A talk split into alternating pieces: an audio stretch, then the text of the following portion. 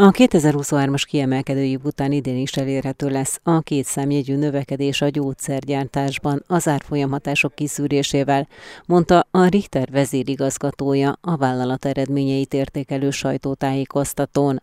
Orbán Gábor azt is közölte, hogy tavaly minden üzletág teljesítménye nőtt, az idei bővülést pedig főleg a neuropszichológia, a nőgyógyászat, a generikus üzletág, kisebb mértékben pedig a biotechnológia üzletágak teljesítménye fogja támogatni támogatni. Sikerült a két személyű növekedés, annak ellenére, hogy a devizárfolyamok negatívan hatottak, tudtuk, hogy így lesz.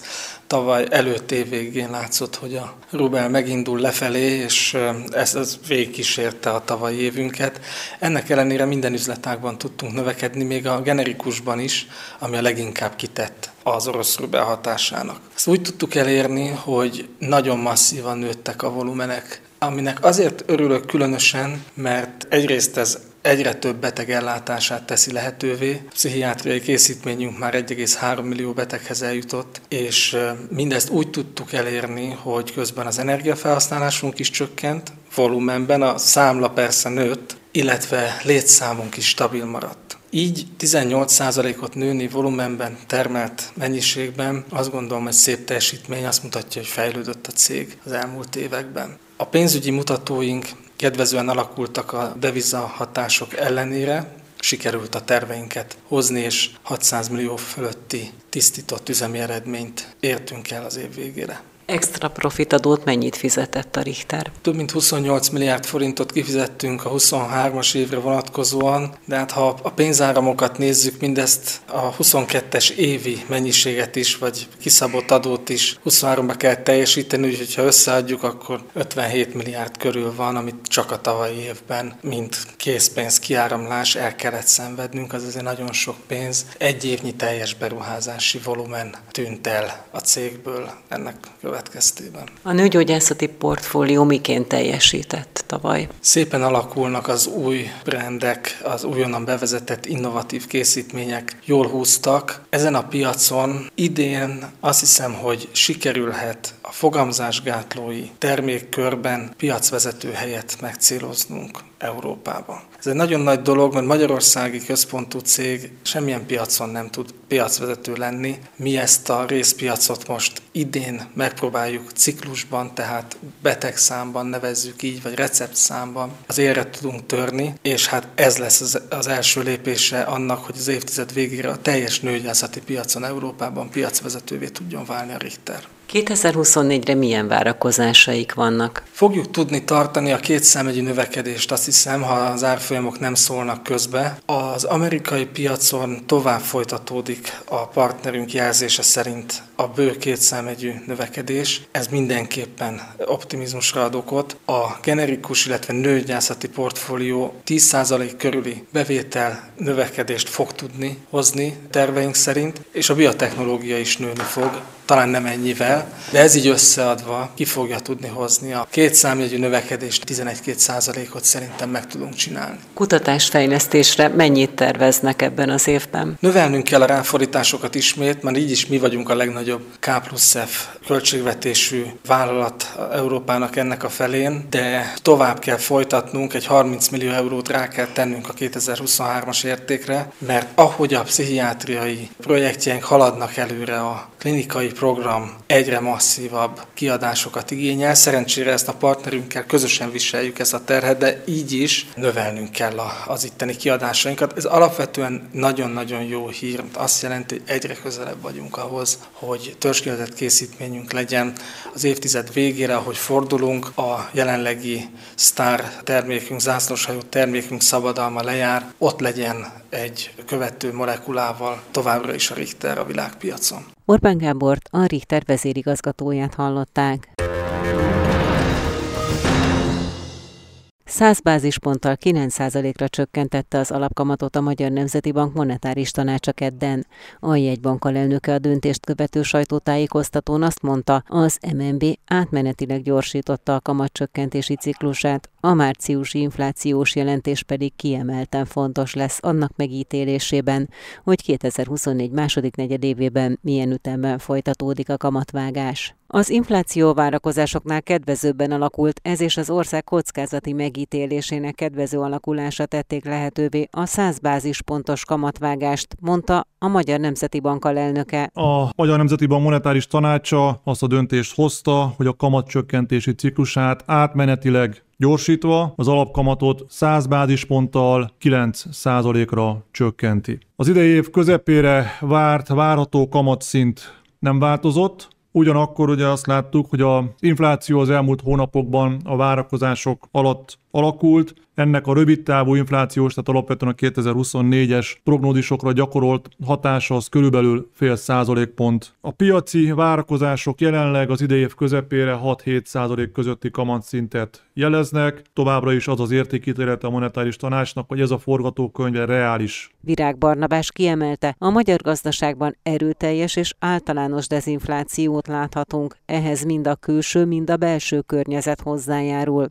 monetáris tanács egyöntetű értékelés, hogy ebben a közegben hátradőlni tilos, és nem szabad túl korán győzelmet hirdetni az infláció fölött. Ennek megfelelően az ástabilitás fenntartható eléréséhez továbbra is fegyelmezett, és stabilitás orientált monetáris politikára van szükség. A jegybank alelnöke arra is kitért, hogy a lakossági és a vállalati szereplők továbbra is óvatosak, annak ellenére, hogy tavaly ősszel elindult a reálbérek emelkedése. Az idei évben egy nagyon jelentős reálbér növekedés fog bekövetkezni. Ugye az a kulcskérdés, hogy ezt mikor követi majd le a belső keresletnek az élénkülése. Itt egyenlő azt látjuk, hogy az óvatossági motivumok, az óvatossági megfontolások erősek, amely mögött ugye az a tény állhat, hogy, hogy a magas inflációs közeg az nem csak a jövedelmeknek a reál értékét csökkentette, de magának a pénzügyi vagyonnak a reál értékét is. E tekintetben is azt gondolom kulcs szerepe van az inflációnak az alacsony szinten tartásának. A jegybank továbbra is adatvezérelt üzemmódban működik, és azt a kamatpályát kívánja elérni, amely biztosítja az árstabilitás elérését, a pénzügyi stabilitás fenntartását és a piaci alapú hitelezés újraépülését, összegezte Virág Barnabás, a Magyar Nemzeti Bank alelnöke. Matolcsi György szerint 180 fokos fordulatra lenne szükség a magyar gazdaságpolitikában, mert a jelenlegi út nem vezet sikerhez. Az MNB elnöke ezt a Bétlegek 2023 díjátadó gálán mondta. Tomanics András összefoglalója. Minden felmérés rendelkezésre áll arról, hogyan lehet sikeresnek lenni a következő 10-15-20 évben, mondta Matolcsi György, a Magyar Nemzeti Bank elnöke a Bét Legek díjátadó gáláján. Hozzátéve ezek közös fonala az, hogy nagyjából 2030-ra az akkori munkahelyek 80%-a olyan lesz, ami még nincs. Annyi bizonyos, hogy olyan területeken jön a siker, olyan területeken érkezik meg az új munkahely és révén a siker, mint például a gyógyszeripar, az egészségipar, minden, ami kreatív, egészségipari fejlesztés, minden, ami kreatív ipar, minden, ami adat, adat az új arany, minden, ami adatfeldolgozás, informatika, digitalizáció, és persze zöld átállás. És mi tegyük hozzá, igen, a zöld pénzügyek vagy fenntartható pénzügyek is tartoznak. Matolcsi György szerint a 2010-es évtizedben nem csak igényelte a gazdaságpolitikai közeg a sikert, de lehetővé is tette azt. A 2020-as egy nagyon más évtized, tette hozzá az MNB elnöke. Azonban ezt az évtizedet is meg lehet nyerni. Úgy biztos nem, ahogy 2021 közepétől próbálja a magyar kormány új, hibás, 180 fokos fordulatot vett gazdaságpolitikája megnyerni. A 2021 közepétől tartó új, még egyszer, rejtve, de nyíltan is fordulatot végrehajtó magyar gazdaságpolitika nem ígér sikert. Ez a gazdaságpolitika szakította 2010-es évek sikerreceptjével, az egyensúly növekedéssel, az államadóság leépítéssel és átfordult a múltba, jegyezte meg Matolcsi György, aki szerint a fogyasztás alapú gazdaság kudarcra van ítélve. A jegybank elnöke szerint a Magyar Nemzeti Bank függetlenségét és önállóságát a kormány részéről sorozatos támadások érik. Be kell vallanom, hogy nekünk rosszul esik, hogy egy volt kollégánk, egy volt alelnök irányítja ezeket a támadásokat. Megértjük annyiban, hogy 2021 közepén ki kellett tennünk a jegybankból Nagymártont, ki kellett ebrudálnom nekem személy szerint, mert, ahogy ezt a miniszterelnök úrnak elmondtam, jelentős szakmai hibákat vétett, elfogadhatatlan volt a vezetés stílusa, és a jegybank érdekeivel ellentétes működést is mutatott. Matolcsi György szerint a magyar gazdaság számára 180 fokos gazdaságpolitikai fordulatra lenne szükség. Varga Mihály pénzügyminiszter közösségi oldalán reagált az elhangzottakra.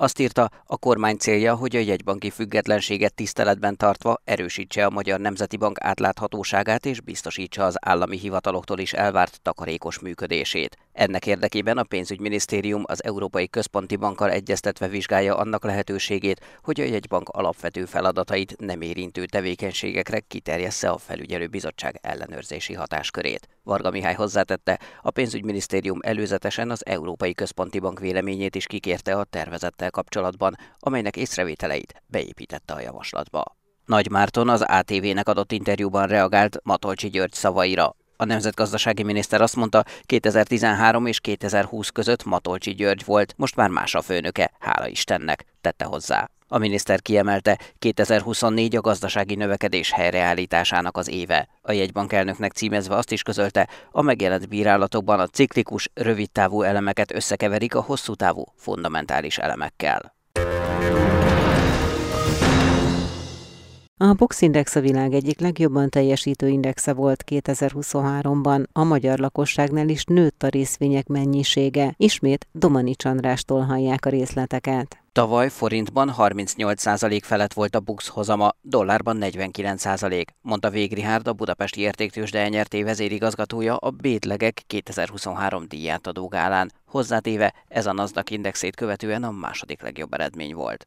Egyszerű magyarázat. A Bux indexet alkotó magyar vállalatok teljesítménye az egész elképesztően jó volt az elmúlt években. Nagyon erősek a magyar blue chipek, úgy tűnik, hogy elég válságállóak, és ezt értékelték a befektetők. A 2022-es visszaesés után olyan szintű alulértékeltség alakult ki a magyar piacon, amit a 2023-as év emelkedése részben korrigált, de a magyar blue chipek még mindig rendkívül alulértékeltek mondta a Bét vezérigazgatója. Ez ugye annak is köszönhető, hogy a volatilitása a piacoknak az 23-ban alacsonyabb volt, mint 22-ben, amikor ugye a orosz-ukrán háború miatt volt olyan magas a volatilitás, és tulajdonképpen ez egy lecsapódása annak, hogy körülbelül ilyen 10-15% közötti visszaesések voltak a tőzsdei forgalomban. Ugye a magyar piacon 9,5 milliárd forint volt a napi átlagforgalom a részvénypiacunkon 2023-ban, ami a kiemelkedő 2022-es évet egy közel egyharmaddal maradt el, tehát látható, hogy azért a, volatilitás visszaesése az lecsapódott a magyar piac részvénypiaci forgalmában.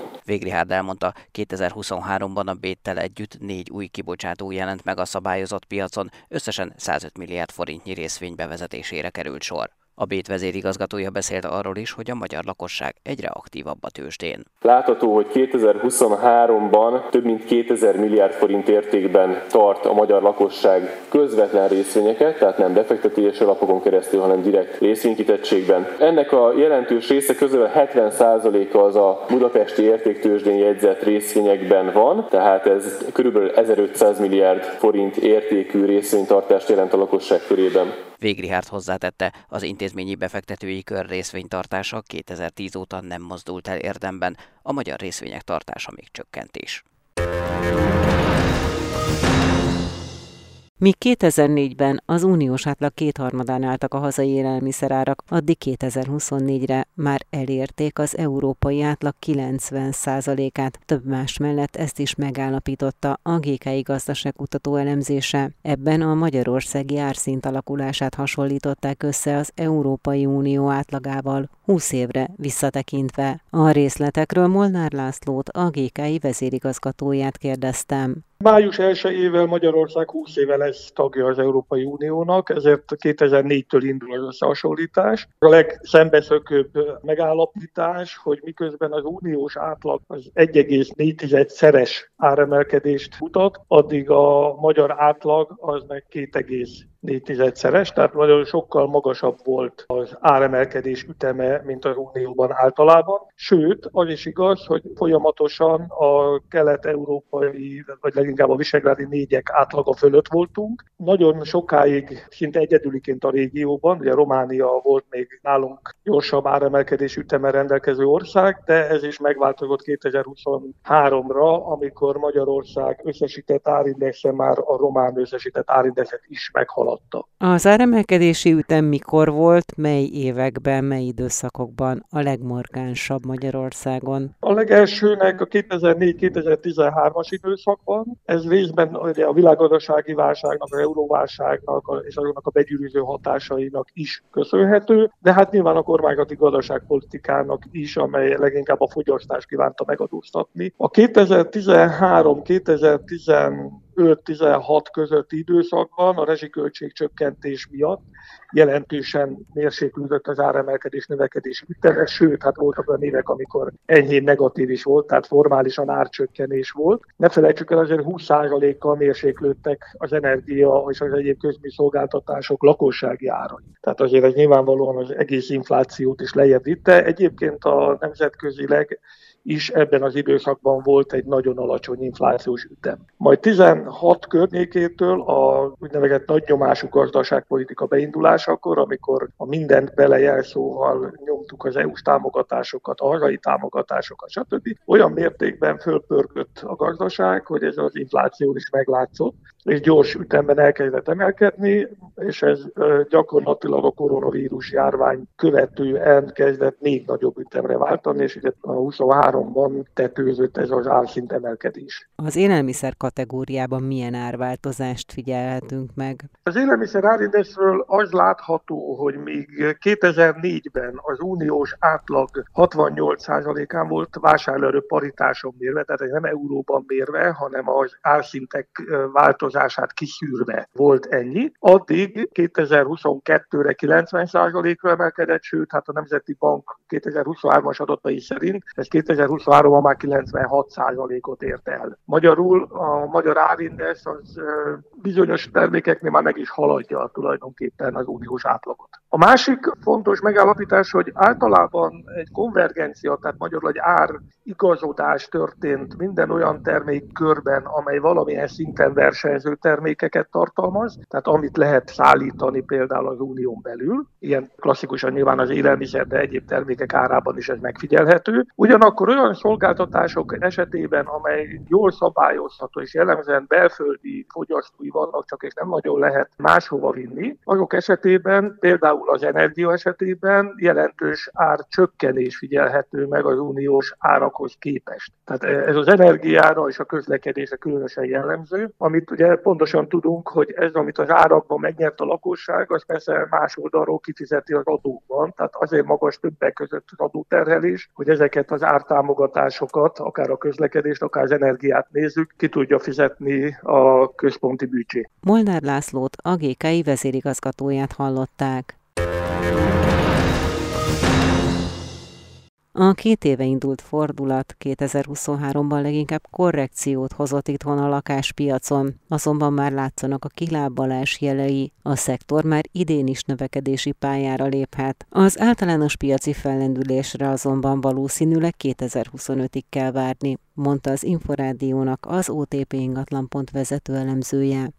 Balkó Dáviddal beszélgettem. A tavalyi éve kivárás éve volt a lakáspiacon, minden fő mutatóban visszaesést láttunk. Így például a forgalomban, bár még hivatalos számok nincsenek, mi nagyjából 25%-os visszaesést prognosztizálunk a tavalyi évre, így nagyjából olyan 105 ezer tranzakciót vizionálunk, hogy ennyi, ennyi adásvétel történt 2023-ban. Az árszint az elég hektikusan változott negyedévről negyedévre. A legfrissebb adatok azok a tavalyi harmadik negyedévre vannak, és ez éves összevetésben nagyon minimális, másfél százalékos nominális áremelkedést mutat, ami azonban a magas infláció miatt reálás szinten, tehát még egyszer éves összehasonlításban 2022 harmadik negyedévéhez képest, tehát reálás szinten pedig 12 százalékos, noha negyedévről negyedévre lassuló visszaesést láthatunk. Még további fontos mutatók is nagy visszaesés csökkenés mutattak éves alapon, mint például a lakásépítés, illetve az építési engedélyek száma. Az előbbi 9%-kal csökkent, az építési engedélyek pedig egyik évről a másikra 39%-kal estek vissza. 2000. év óta nem láttunk ilyen nagy arányú visszaesést egyik évről a másikra. 2024 hozhat-e fellendülést? Mi azt várjuk, és az első szűk két hónap tapasztalatai azt mutatják, hogy igen, összességében növekedést várunk, noha látványos fellendülés az még, még várat magára. Eleve a fő makrogazdasági mutatók, vagy a keretrendszer a lakáspiacnak, azok jobbak lesznek, jobbra várhatóak, mint 2023, tehát csökken az infláció, csökken a kamatszint, ugye kamatstopot is bevezettek tavaly év végén, várható újra reálbérnövekedés, tehát mindezek, illetve a átfazonírozott sok támogatások, amik bár a szigorú belőírások miatt kevesebb embert élnek el, de nagyobb hitel, jóval nagyobb hitelösszegeket jelentenek. Mindez miatt azt várjuk, és mondom, az első két hónap tapasztalata azt is mutatja, hogy a forgalom az, az élénkülhet a tavalyi évhez képest, újra nőhet a befektetési célú vásárlók aránya is, és ahogy a lakáspiac ciklikusan működik, és az első mutatója mindig, ami megmozdul akár pozitív, akár negatív irányba, az a forgalom, majd idővel később lesz várható, akár csak 2025-ben, hogy az árszint is pozitív irányba forduljon. Itt értem ez alatt a reál árszintet. A nominális árszint az inkább stagnálni, enyhén növekedni fog idén, a reál árszintben pedig még további csökkenés várható természetesen, az infláció azért még nem, nem csökkent olyan szintre, hogy ezt lenullázhassa. Tehát csökkenő ütemű visszaesés várható reál árszintben, és igen, majd 2025-ben láthatunk érezhető változást, amikor akár már újra az építési engedélyek száma is növekedhet, tehát minden főmutató és a keretrendszer is egy, egy pozitívabb képet mutathat majd. A tavalyi visszaesés után idén tranzakciószámba mit várnak az OTP elemzői? Növekedést várunk, ha nem olyan mértékűt, mint a tavalyi csökkenés volt. Tehát nem fogjuk behozni ezt a tavalyi 25%-os visszaesést. Nagyjából olyan 120 ezres forgalmat várunk, ilyen 10-15%-os növekedéssel. Balkó Dávidot, az OTP ingatlan pont vezető elemzőjét hallották.